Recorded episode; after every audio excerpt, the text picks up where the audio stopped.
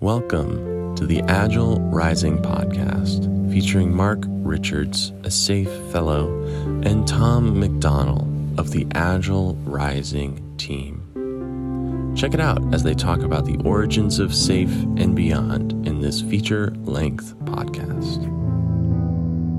Welcome, everyone, back to another Agile Rising podcast. And today we have a special guest from all the way around the world. Of course, I'm biased. I'm based in Chicagoland. On the other side of the world, I want to welcome everyone to a very friendly guest, Mark Richards. Mark, I had some uh, Agile Rising uh, research done, and I also was combing the internet a little bit uh, because, Mark, when I was told to, to talk with you, I then realized that you're one of the 18 SAFE fellows. Yep. And I thought, wow, I better know something about this guy, or um, that's not going to be a good conversation. I did have a chance, and unfortunately, I missed you uh, at the San Diego Summit this past October. But I did see the recording of your uh, presentation about um, OKRs, and would highly recommend it. I found it uh, very valuable as well as entertaining, and and somewhat insightful for me as kind of a preview to meet with you today. But I did mention some of the Agile Rising uh, researchers. They fed me some information that was new to me that apparently you were or are uh, the first safe SPC. Is that a true uh, statement? Yes. Well, not necessarily the first, but in the first batch. So I I started working with Safe before it was safe. Dean's first agile book was Scaling Software Agility. I think he published it back in 2007 or so. I was dealing with uh, a group who was trying to figure out how to do program level agile, read Scaling Software Agility back in, I guess, 2010. It seemed to have a lot of good advice. And uh, so we started working with it really just based on the book. And we were maybe three months into that journey. Dean came to Australia to teach a two day class based on his book. It was really probably the predecessor to Leading Safe. And uh, I went along with a lot of questions because there's a bunch of stuff we'd figured out. There was a bunch of stuff we had yet to figure out. So I drove him crazy for two days. um, because it was really, we're trying this and we're struggling with this. And what do you think about that? Sure. And uh, we formed a connection in that. He was very generous with his time. So we would be backwards and forwards on emails as we tried things out and he emailed me, I don't know, probably two months after that say, hey, just thought I'd let you know we're actually turning it into a framework called SAFE. Uh, oh. We're holding a, uh, a kickoff four day immersion class on the framework in Boulder, and uh, would you like to come? So I said, absolutely, because I really I felt you know agile had been around for a while, but scaling agile hadn't you know, people were starting to try and apply it to big, complex problems. And there wasn't a lot of guidance out there before SAFE that was useful. Uh, I'd certainly read every book I could lay my hands on that mentioned something about scaling agility. Yeah. Um, but I really feel like SAFE had a lot of pragmatic, common sense guidance. And uh, I decided to jump on the wave. So, yeah, I went and spent four days in the, uh, I was actually in the Rally office. That they held that first course there were maybe 20, 25 of us in the room back at the beginning of the, the SPC journey when the exam was three and a half hour written exam with lots of essay answers. fun, fun times. I imagine being in, in that inaugural class and with all the questions you were bringing to it, you know, eventually you were also contributing to the framework. So I'm sure you were living it and it, uh, it wasn't quite, quite as difficult if someone new coming into it. I was curious, uh, how long had you been working in the agile space leading up to that point where you read Dean's book and were trying to figure out the scaling question? So I started working with agile back in 2000. I, I came in through XP. I did about five years of XP. Then I uh, started to use Scrum as well. So Scrum was kind of a 2005 thing for me. And I'd really done, I guess, seven or eight years of nothing but agile.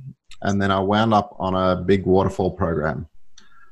And I spent every day on that thing going, this is horrible. It should be agile.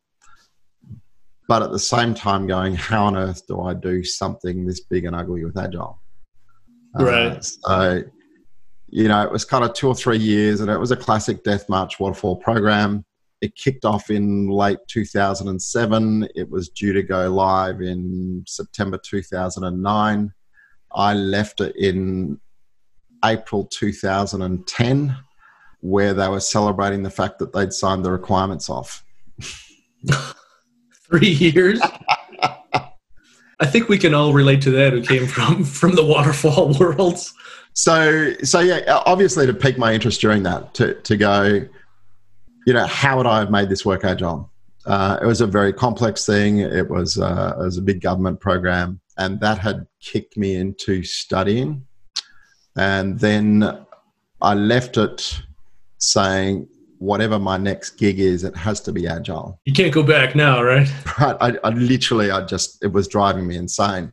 But I'd also learned a lot about the mechanics of big $100 million plus programs while I was there. Sure. And I, Telstra, who is our kind of dominant uh, telco in Australia, had just embarked on a big, very public agile transformation. I had the opportunity to go and support them with some training and coaching. And, and it was a very easy switch to go, well, actually, it's scaled agile because, you know, there was nothing that Telstra needed to do that you could do with a single agile team. I instantly got to put theory to work. I was uh, coaching an area that uh, had a $160 million program of work to refresh their enterprise data warehouse the sponsor of that program is is pretty well known in the safe community. It was Em Campbell Pretty. Uh, oh, okay. She brought me in as her coach. When I came along, they had gone from doing really bad waterfall to really bad team level agile. um, we, we, we spent six months getting from really bad team level agile to, I guess, mediocre team level agile. But you know, the, the, challenge we had was that the the real problems we needed to be solved couldn't be solved at the team level. Uh, we, we needed to think more holistically, and we needed to grapple with you know the moving pieces involved in something of that scale. Sure. And that was where SAFE really appealed to us in terms of giving us some of the tools we needed. And besides SAFE, obviously that you latched on to, did you explore other possibilities at that time? Before SAFE, um, I had probably said the best stuff I'd come across was um, and Craig Larman's work. In in fact, you know, anybody who asked me for recommendations on on you know, books on scaling, I would point them towards their books because they had a lot of great thinking. In the early days of SAFE, you probably couldn't see any area of SAFE that didn't reference their work. But really, the the gap was fundamentally pragmatism and recognizing the critical role that leadership had to play. And I think that it's part of the journey of Agile. The initial pitch was self organizing teams. We don't need no stinking managers. Right. and I think uh, I'm pretty sure it was Craig Larman who was pretty famous for being asked a question in a public forum to say, you know, what do you do with management? In a world of agile and he said take them out in the field and shoot them. Because, because that was kind of it you know back in 2010 that was the attitude with agile was you know what is agile for managers? Well get out of the way and let the teams get on with the job. Right. But there's a reality that says unless you can change the organization your agile teams can only get so far and then they start beating their head off brick walls. Right. How do you change the organization? Well the only people who can change the organization are the executives and senior management. And if you can't work with them and give them tools and help them understand their role in bringing about the change, you're not going to get the change. And, and for me, that was where SAFE focused very differently to the other scaling metaphors. Um, and, it, and it gave us concrete ways to approach the conversation at all levels of the organization to generate that traction to move. That makes sense. It sounds like a key differentiator for SAFE. So over time, obviously, you've invested in it. You're a SAFE fellow, and I didn't ask what was your role. I guess early in your career, were you coming from as a developer role or project manager, business analyst? Uh, I, I was a dev through and through. Right. I if if I wound back to the '90s, uh, I was teaching advanced development techniques. I was speaking at dev conferences on multi-tier architectures and multi-threading and pick your poison. Yeah. Uh, and, and so, you know, software craftsmanship was my thing. And that was really how I got drawn into Agile was the folks that who, who were really kind of leading the charge in terms of software engineering were talking about these things.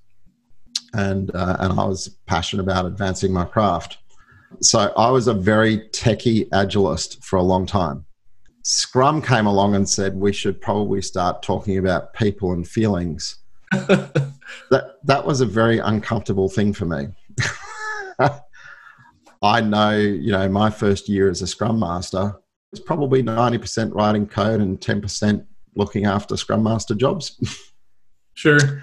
Somewhere across that journey, I figured out that if you're actually focused on the people much bigger change happened than if you just focused on the technology. And so 2007 was really probably the year that I, I hung my gloves up and said, okay, I'm not a technologist first anymore. Got to hit that fork right. in the road. Yeah, um, and, and, it's a very deliberate decision to to go. Okay, it's not about being the best technologist I can be. I'm interested in, in being a change agent, and uh, and shifted path. That's great. And do you think people who don't come from a technology background do you think they have a different struggle or as far as their adoption to the whole agile and scrum and safe uh, look i think that's a very nuanced question um, it's actually what i'm kind of passionate about and i'll draw a delineation on the nuance which is say i think you can apply agile and lean well and truly beyond the bounds of technology and that if you're going to actually succeed with it you have to right? You, have to tackle how do we bring legal, risk, regulatory, marketing, sales, HR. You know, how do we get a, a, you know one mission, one team approach, and recognize that not all agile teams are about building software. But if I peel it back to an agile team building software, if we want to be able to be more responsive to change, to switch direction, to take feedback and pivot and adjust our products and be able to ship faster and faster while still being reliable. If we don't master technical agility, we will fail. And if I look across, you know, all of the organizations working with safe or agile at enterprise scale, safe or not, a really common thing these days is most of them are nowhere with technical agility. And, and I think it's something about the agile movement that's been probably talked about a little bit over the last couple of years. It's lost its roots in the technical disciplines that make it work. And if you don't master those technical disciplines, it's not going to work. Right? You're going to get a certain distance and no further. And I think if we peel it back to you know the coaching or the consulting industry, there's not a lot of coaches and consultants out there these days who have those technical chops. And if you don't have technical chops, how do you inspire movement in technical people? Right. Uh, and, and, I think it's a real gap to be filled is the folks who are out there who can help inspire technical change to go along with everything else. Because at the end of the day, you, you've got to get everybody excited about working differently and improving. And when you're dominantly process focused, it's pretty hard to get devs excited. I, I was a dev for a lot of years. And, right. and the instant anybody starts talking about process, a dev's brain switches off. Right. Right. You want to talk about continuous improvement. You want an excited dev. It's improvement technically. My wife used to love to joke that my computer was my girlfriend because I'd periodically sit back from writing some code and say, "Oh, that's so sexy." Um, found it pretty disturbing, actually. Did she have um, a name? there are a lot of jokes about her name. Uh, but I think that's an important part of the puzzle is to say, you know, if we want to actually wake people up, get them excited, we've got to be able to have a technical conversation as well. So, what could be done differently? Because I understood, you know, SAFE has been bringing in the DevOps and the, the DevSecOps and whatever little prefixes in front of ops Uh, you know, do you see that as SAFE's attempt to try and fill that gap, or what would you suggest? Look, I think SAFE has always pushed technical agility. Um, right back in the early days, in the in the methodology crew, Alex Yakyma was you know technology passionate, and there's always been an element of that. It's become much more mature in its coverage in recent years whether it happens to be the DevOps content, the DevSecOps content, the new Agile Software Engineering course. You know, the triggers are there in SAFE, but SAFE always has to be technology agnostic. And, you know, part of your challenge is if I want to do something like test driven development and look for guidance, it's pretty easy to find guidance on doing test driven development on a web app, right? it's pretty hard to find guidance on doing test driven development on SAP. Sure. Or on a mainframe. Right. And anywhere that's serious with safe, they've got those big legacy monoliths, right? And they've got to figure out how to tackle these kind of skills on their legacy monoliths as well as their new and exciting technology. So I don't know that the question so much is a gap in safe in terms of providing inspiration, principles, and techniques. But it's a gap in the market in terms of saying where are the SPCs who actually have the technical chops to go and help an organization lean into that. And do you think that would potentially be a new role, a new credential, or should that technical expert be an SPC as their backdrop in addition to their technical chops? I'm probably less caught up in what the certification looks like, as in thinking about diversity of specialization in coaches. And I think this is one of the ways that my thinking has evolved about coaching over the last few years. There's a temptation to go, you know, a coach is a coach is a coach, you know, and I'll point a coach at a problem and they'll help with everything one size fits all, right? Right. And, you know, whether it's a conversation with an executive or a developer or, you know, facilitating a PI planning, here's my coach and they're going to help me. But I think it's where if you peel yourself back to agile and say, you know what, I need multidisciplinary teams full of T shaped people, right? We need generalizing specialists. And we need an approach that says when we assemble a coaching team, when we assemble a LACE capability, whether they're SPCs or any other form, how do I take that approach that says I have many problems to solve? I need different skill sets in solving them and work more in a team based fashion about deploying coaching, consulting support to cover the different specializations as opposed to kind of looking for that jack of all trades, uh, master of none. That's a good point. Um, you know, I have witnessed in, in some of the larger engagements where you'll have a technical SME who is not a coach, but it'll be someone working alongside your SPC and your consultants, and they'll kind of like a SWAT team come in, do their technical thing, and a quick in and out deployment. Yep. but it's, you know, I, I've raised the questions. You know, the SPC is not getting that much exposure to it and the knowledge of it. And I ask the same question: Is that really benefiting the customer? If that person is only there for that short in and out, and you know they're focused, right? they're knee deep, their heads down, they're happy working alone, they're in and out, and you don't see them again. Yeah. You know, how do you take the people with those skills and give them some of the change skills to go with them? I think that's one of the big opportunities that's sitting out there. You know, nobody would trust me to write production code anymore, but but every now and again they, they let me out. um, and I still enjoy going back to my roots and, and, and helping with that. So you know, yesterday I I, uh, I had the fun of working with um, actually an Agile Rising client with a team in Manila, doing a coding kata exercise on test-driven development, and you know, starting to wake their minds up in terms of how that works. That's great fun.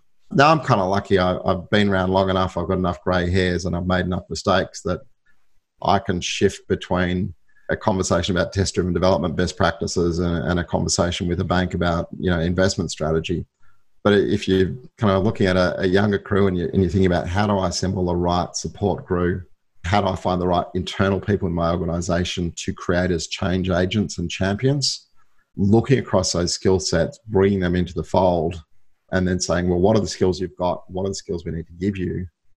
Perhaps those skills we need to give you are about change and inspiring change as opposed to technical rather than taking, you know, our vanilla SPC and saying, hey, you got to learn something technical. Right. It's an interesting idea. And um, I also came from the development world. I was a programmer, analyst, and consultant. And like to your point earlier, you know, technical people love technology. They're happy working in their technology. How do you think you would get that proposal to fly? You're basically asking technical experts to take on that additional role of being a change agent. You know, to me, I'm, I'm thinking they would have to be looking for it. They would be volunteering to want to do more and have a bigger impact versus could you just bring them into a class and start training them and expecting them to play that role, right? Most definitely, they need a lot of support, right? You, you can't sheep dip them. The fear every technologist has is losing relevance as a technologist. And and their respective management fears they're not working on code and delivering the software, and they yep. shouldn't be spending any of their cycles but doing that, right? Yeah, absolutely. I mean, that's that's our that's a typical Scrum team challenge with your innovation and planning sprint is starting that transformation and getting that buy-in of that sprint. They should be learning coding dojos, and it's I, have always seen that as a struggle. Yeah, very much so. But it's something you got you got to lean into, and, and I think it goes if you take it a little bit away from technical to organizational. It's not the only specialized skill set that you need to draw into your transformation strategy and empower as a change agent and support as a change agent, right? Mm. If your world of finance needs to change, right? How do you fund and govern investment strategy? You can't change that if you don't know how it works. In your transformation strategy, you need to identify your financial people who've got the chops, who understand capex versus opex, who understand yeah. the, the nuances of you know fiscal government, regulatory accountability. You know, if, if you're working with a bank, there are regulatory bodies with expectations around the bank's approach to its fiscal management. Any change you're making is going to need to satisfy those authorities. You, you want somebody with that knowledge. And then you need to say, okay, well, let's talk about how you master applying the knowledge you have to this different approach of working under lean and agile. And not just how do you master it in that way but then how do you take your peers along that journey? So really taking that multidisciplinary mindset which i think it was the great thing with safe was to say here's an agile release train. We need more skills for a strategic mission than you can get in a single agile team. Let's change the umbrella. Right? If i think about a mission to change an organization you've got a whole bunch of skill sets and areas of the organization that need to change. How do you assemble a multidisciplinary team that includes your technical specialists, your financial specialists, your regulatory specialists, your audit people, your organizational change people, and brings them into the umbrella to say, you, you've got deep expertise, but we need to evolve the way this discipline works in our organization. And how do we give you support in the journey of mastering not just the agile and lean principles as they apply to your specialization, but mastering the elements of change to inspire evolution. And what are your thoughts on how you would get that ball rolling? to me, it sounds like it's really systemic, right? If it's going to be. Yeah. So I, I think the truth is nobody is ever going to get that ball rolling when you should, right? if you look back and say, you know, how am I really going to succeed with this?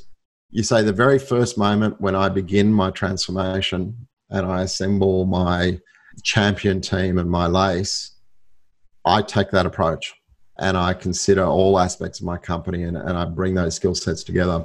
There are some organizations who've done that. There was a presentation at, at a summit a few years back now from Air France and KLM about the, the approach they took.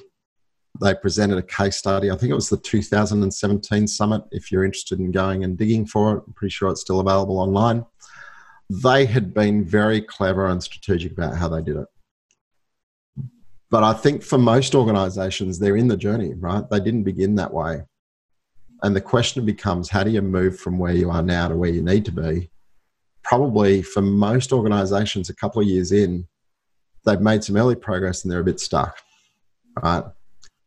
Early wins, scale their implementation, but but they've stopped evolving and they're starting to ask themselves some fundamental questions. And I think it's a it's a moment of saying, well, if that's where we're stuck, why are we stuck and what skill sets do we need to bring together to unstick it? And how do I shift the conversation to bring those people into the conversation and, and bring that recognition? Sure. No, it's it's very interesting you raise that because I share the same observation, and I draw an assumption that organizations and enterprises that started transformation after two or three years they kind of stall, and it tends to coincide with the big consulting groups that started their transformation have now peeled off the contract. Yeah. Do you see anything different, or do you think that's the typical experience of enterprises out there? Look, I'm not sure that it's a question of the original consultant peeling off so much as the original mandate expiring. um, yeah, it's a good point. And, and I, I think if I drew it back to probably a lot of my focus over the last year in, in thinking about why this pattern occurs and what you can do about it. Um, I found myself more and more drawing back to product management strategy. So if you think about it as, you know, we have a product which is a different way of working together to improve our business right? Call it safe, call it agile, call it lean, whatever you like. It's a product that you're looking to get people to purchase, get value on, and it's a renewal based product, right? Yep. So if you're thinking about strategy, you can peel your way all, all the way back to, to product strategy. Now, we've been talking for years about crossing the chasm, the technology adoption life cycle, and, and all of the wonderful work of Geoffrey Moore. And I've been spending time looking at, well, what happens if I apply that thinking to a transformation? And we know that that you know the technology model works through your innovators, your early adopters, your early majority, your late majority. You cross the chasm along the way through that journey. Your early majority goes through three sub phases with the bowling alley, the tornado, and the main street. The point that Moore makes is that every time you move to the next step of the journey, you have to reverse your strategy from the previous step. Right. And, and he's there again and again and again. Right. Yeah. What the strategy that works for this stage isn't going to work for the next stage. In fact, the strategy for the next stage is probably the inverse. And I, I think a lot of transformations make the mistake of thinking that they're on a linear journey. Different paradigm to follow and to be ready for. So, so when is the moment when you need to reverse strategy? And, you know, I think one of the critical aspects of that is typically a transformation is technology driven. Right? Most organizations that pick up SAFe, it's technology sponsored. Right. SAFe will never work as long as it's owned by technology. Uh, at some point, it has to be owned by the whole business because you've got to change more than just technology to get the outcomes you're looking for. So, how do you move the stage from being driven, sponsored, and strategized through a technology lens to being driven, sponsored, and strategized through an economic business lens? And I think that's the moment you're looking for to get past the stall point is to go, we've got to stop and reconceive and it would have been nice to start customer in instead of technology out. Yeah. But you know what? Technology out got us a little distance down the path. How do we now step back and, and start customer in? Well, it seems to play with SAFe 5.0, right? With bringing business agility to the forefront. SAFe 5 has been a great step. There's been various pieces of my thinking and work that have turned up in SAFe over the years. I like to think I was one of the big rabble rousers that got us towards the business agility flavor of SAFe 5. Over the last three or four years, I've worked with a lot of trains where more than half the staff are business staff instead of technology staff. and I've been very focused on, you know, if you're not worried about business agility, you're worrying about the wrong thing. So the the approach they've taken to the framework evolution in the last couple of years is, you know, they eat their own dog food. So they write epics uh, around potential changes to the framework. They seek feedback on those epics. They validate them with customers and, and prioritize and choose. And the SPCT day at, I think it was two summits ago, they, they had the 70 or 80 of us in the room as a captive audience to uh, to write their next set of epics. Is that right? And uh, I, I, was part of the group that wrote the epic that said we need business agility and safe. And it was very nice to see it come out because it now looks a lot more like the safe I've been coaching for the last few years. And it helps. And probably the biggest way for me that it helps is until SAFe 5, any business person who looked at the big picture said this is a technology thing. Sure. That is much less so the case with SAFe 5. No, absolutely. Yeah, that seems to be a, a nice shift, paradigm shift to really address this bigger problem that shouldn't be hosted by technology or it's never going to make its way and be successful for the enterprise. Yeah. So very, very cool to see that these changes in five. And um, so are you credit, are, are Safe Fellows credit anywhere in footnotes, anything specifically in the framework or just generically? Every now and again, we get a credit for something. Um, I regularly drive Dean crazy. I've been pretty well known in the uh, in that in the safe community as being a bit of a, uh, a troublemaker. Good for you. Uh, I, am much less worried about whether I see some credit in the framework than whether I see the right kind of evolution in the framework. Um, well, obviously, some great experience and influence in, in making this framework better for everyone. I happen to make a note from your uh, presentation at the Safe Summit. You mentioned something about writing a book. Yep. I don't know if, if that's still in play, if, if there's anything you can tell us about that, at least the topic. So it's definitely still in play. I can tell you the title it's The Art of Safe. The Art of Safe. Yes. and I can also tell you it is a completely different book to the one I set out to write. I set out to write a book about making great release trains. And uh, I thought it was going to be a really easy book to write. I've been blogging for a lot of years. I've been blogging about, you know, practical application of safe and techniques for making trains work well. And, and I kind of felt like I had 50% of the book already in my blog that just needed editing and refreshing, and I'd just yeah. fill in the gaps. Sure. Um, but I made the mistake of deciding to step back and test my hypothesis before I actually generate a lot of chapters. So I said, look, you know, what do I know about this? I know about my experience with my clients. I know what I hear when I sit and drink beer and whiskey late into the night at things like the Safe Summit, the Safe Leadership Retreat. So I know my beliefs about common success patterns and anti patterns, but I want to go and study implementations I haven't coached to validate or invalidate my beliefs. Sure. So uh, scientific approach. So I went and did it, and uh, luckily I, have built a, a, strong network over the years, and I touched some people on the shoulder and said, "Look, I'd like to come and spend a week with you." um, to study the way your implementation's working, um, the approach you've taken where you're struggling, and uh, as a quid pro quo, we'll give you some free consulting while I'm there. Went and did that, and uh, and two things happened. One was all my beliefs were valid. Right, the patterns I'd seen with my clients, the anti patterns I'd seen with my clients were pretty consistent. Okay. But the penny that dropped for me was that you can't solve any of this at the train level.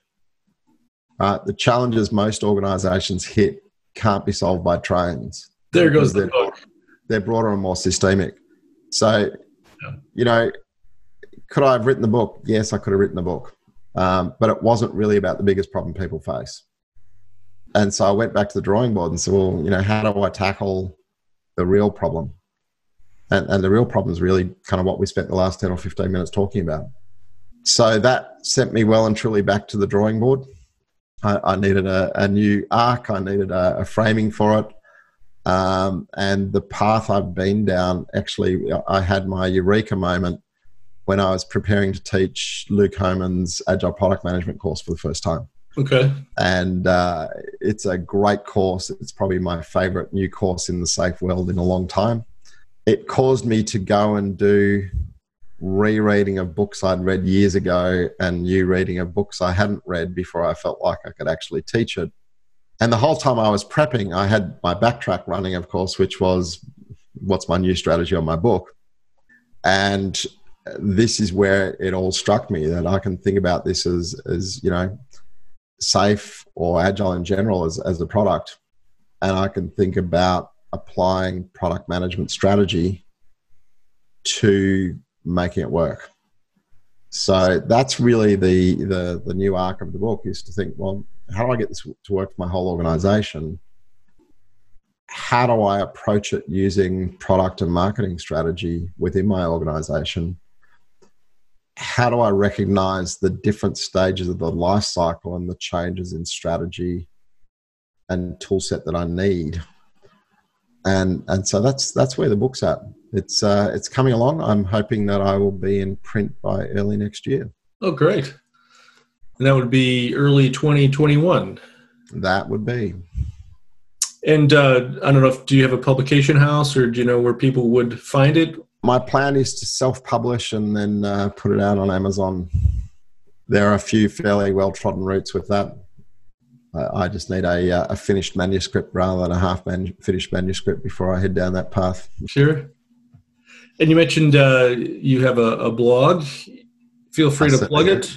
The blog is the same name as the book. It's called The Art of Safe. You'll find it at agilenotanarchy.com. Excellent.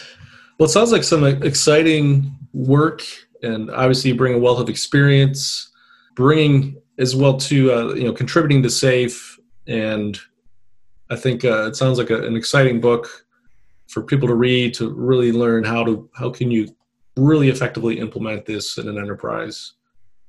So, Mark, I want to I want to thank you for the time you spent with us, sharing these insights. Wishing you well on your book. Hopefully, you complete that, and uh, we'll have the audience keep keep eyes and ears out for that in the year 2021. The Art of Safe.